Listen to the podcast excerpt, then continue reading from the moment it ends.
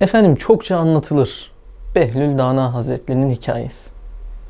Abbasilerin ünlü halifesi Harun Reşit zamanında yaşamış bir zattır kendisi.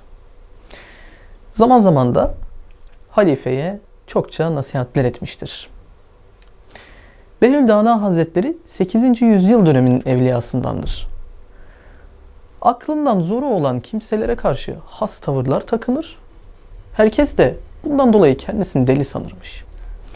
Ama bunu maksatlı yapar Behlül Dana Hazretleri. Daima Harun Reşid'in yanında bulunur. Çeşitli sebepler hasıl ederek onu uyarırmış.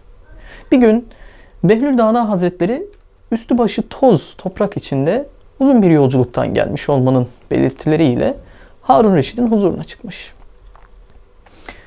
Harun Reşit sormuş. Bu ne hal Behlül? Nereden geliyorsun? Cehennemden geliyorum ey hükümdar. Ne işin vardı cehennemde? Ateş lazım oldu da ateş almaya gittim. Peki getirdin mi bari? Hayır efendim, getirmedim. Cehennemin bekçileriyle görüştüm. Onlar sanıldığı gibi burada ateş bulunmaz. Ateşi herkes dünyadan kendisi getirir dediler.